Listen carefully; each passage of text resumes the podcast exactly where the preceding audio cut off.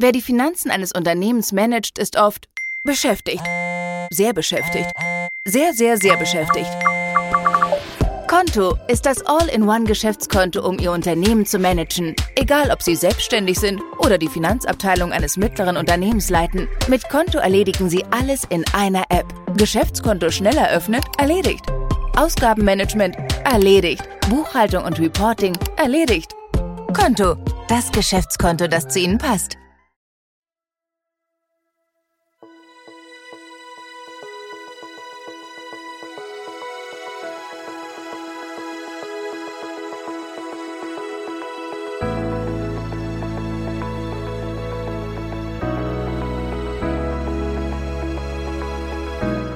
Sono Simone e sono un viaggiatore.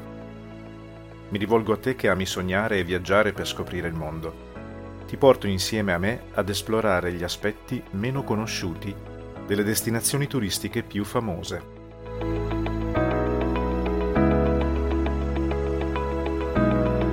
In questo episodio voglio farti conoscere le tappe di un itinerario che dal 2016 ripercorro ogni volta che torno a Tenerife e che ti permetterà di scoprire le bellissime città storiche della costa nord dell'isola.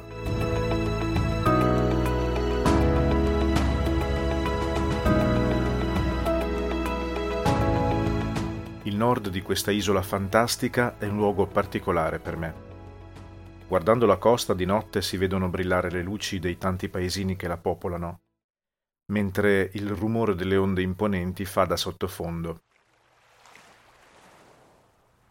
Di giorno invece, guardando verso l'interno dell'isola, occorre alzare lo sguardo per seguire le pendici del Teide che conducono l'attenzione verso l'alto, rapidamente fino a perdersi nelle nuvole. Pur essendo in mezzo all'Atlantico non ci si sente spersi nel nulla, nonostante non si possano avvistare altre isole in quella direzione, e neanche alcun lembo di terraferma. Che sia notte o giorno comunque guardare le scogliere che si susseguono, i coni vulcanici e i bananeti di quella costa verde, non so perché mi fa pensare alla Liguria o al Cilento, anche se una parte del mio cervello sa benissimo che non ci sono vulcani e bananeti da quelle parti. La prima città che voglio farti conoscere è La Laguna, o meglio San Cristobal della Laguna, come si chiamerebbe per intero. È una città abbastanza piccola che si trova tra un lato dell'isola e l'altro, molto vicina all'aeroporto di Tenerife Nord, Los Rodeos. A furia di costruire, la laguna e la capitale Santa Cruz de Tenerife si sono ormai unite. Sono arrivato alla laguna per la prima volta nel 2016. Ricordo bene che in quel giorno pioveva parecchio, tantissimo, ma in qualche modo questo aggiunse qualcosa alla mia visita. Sin dall'inizio la laguna mi parve un centro storico che apparteneva ad un altro tempo. La mia sensazione era corretta. La città risale infatti agli inizi del Cinquecento, quando in quella parte di isola c'era un enorme lago e il suo centro storico appunto venne preso a modello per la costruzione di grandi città che gli spagnoli costruirono successivamente, come La Habana o Lima. Una passeggiata tra i suoi palazzi può darti quindi la sensazione di trovarti in Sud America, anche se curiosamente sarebbe il contrario, poiché la laguna è arrivata prima delle grandi città del Sud America. Alla laguna potrai trovare molte cose interessanti.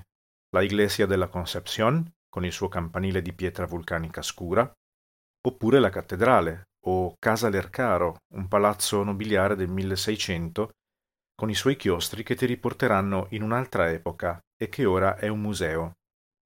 Ma sono solo alcuni esempi. Passeggia nel centro storico e sono certo che troverai tantissimi angoli interessanti da visitare.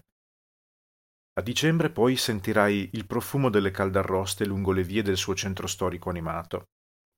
Ti suggerisco anche una sosta alla Casa Museo Caetano Gómez Feliz, altro edificio interessante che si trova in Plaza de la Concepción, in grado di riportarti indietro agli anni di espansione del colonialismo spagnolo. Un'altra città di cui voglio parlarti è La Orotava, è un'altra bella località del nord di Tenerife di circa 45.000 abitanti, situata a ridosso dell'autostrada TF1 sulla costa nord di Tenerife. Ovviamente anche da qui è possibile vedere il Teide, lassù in alto, solitario, a vigilare sul suo dominio. A La Orotava è bello semplicemente esserci, camminare per le sue vie che trasudano storia e tradizione. I più fortunati potranno andarci tra maggio e giugno, quando le vie del centro storico, in occasione della celebrazione del Corpus Domini, si ricopriranno interamente di fiori, posati da mani rapide ed esperte, per fare in modo che nel culmine della festa siano ancora splendidi da guardare. La tradizione secolare dei tappeti floreali della Orotava li rende tra i più belli del mondo. Non ho avuto la fortuna di vederli dal vivo, purtroppo, ma potresti farlo tu. Nel 2024 questa ricorrenza cade il 6 di giugno e c'è ancora tutto il tempo utile per organizzarsi. I tappeti floreali non sono l'unica attrazione della città. Alla Orotava la storia si respira e si può toccare con mano. È quello che succede nella casa de los Balcones, il cui nome non ha bisogno di traduzioni. È una casa signorile del XVII secolo, periodo in cui l'aristocrazia spagnola era molto presente nell'arcipelago, anche a causa dei commerci con le Americhe. Nell'edificio museo oggi si può ammirare una ricostruzione delle abitudini dell'epoca e uno straordinario patio, con palme altissime e balconate di legno intagliato a mano, ancora perfettamente conservati. Troverai ad aspettarti anche un allestimento di prodotti tipici tradizionali dell'isola, non solo alimentari ma anche di artigianato. I tessuti e i pizzi fatti a mano sono qualcosa di spettacolare. Se si passa dalla Orotava è una visita che non può mancare.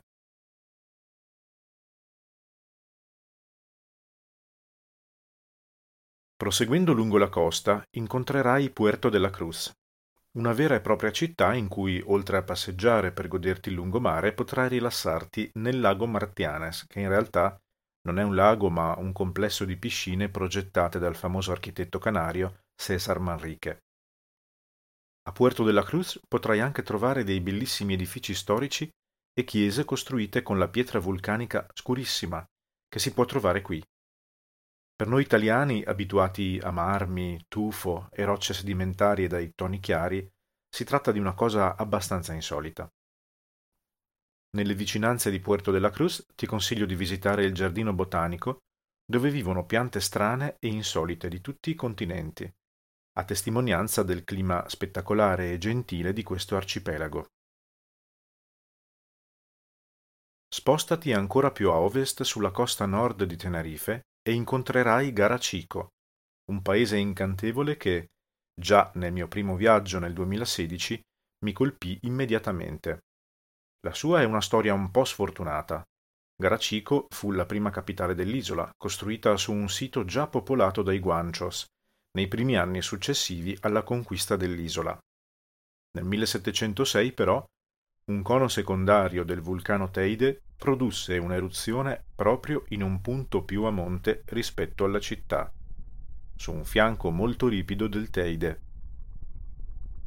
La città venne quasi completamente rasa al suolo dalla lava del vulcano Trevejo, che la raggiunse rapidamente, e ancora oggi è chiaramente visibile la colata che seppellì la città. La lava si fermò soltanto nei pressi della chiesa di Sant'Anna e del monastero collegato, che però, a causa del calore della lava, prese fuoco e dovette essere ricostruito qualche anno più tardi. Garachico negli anni successivi venne ricostruita e da allora non ci sono più state eruzioni in quella zona, anche se la capitale venne spostata all'attuale Santa Cruz de Tenerife. Oggi la città si può ammirare in tutta la sua bellezza, con le sue piscine naturali, il centro storico ben curato e il forte di San Miguel, utilizzato in passato per difendersi dai pirati, come si può vedere anche dal cannone che ci troverai davanti. Da Garachico avrai due possibilità. proseguire lungo la costa per visitare Punta del Teno, l'estremo ovest di Tenerife, non sempre raggiungibile in automobile, dove troverai un faro costruito sulle rocce nere, oppure inerpicarti sulla strada di montagna che, circa in un'ora, ti porterà in alto sull'isola fino a raggiungere Masca, un paesello spettacolare perfettamente addossato ad un picco roccioso da una parte e a una montagna dall'altra. Attorno a Masca invece vedrai rocce perfettamente disposte a formare uno spettacolo maestoso. La strada che porta a Masca ha soltanto 30 anni ed è molto stretta. Occorre fare molta attenzione, ma ne vale la pena.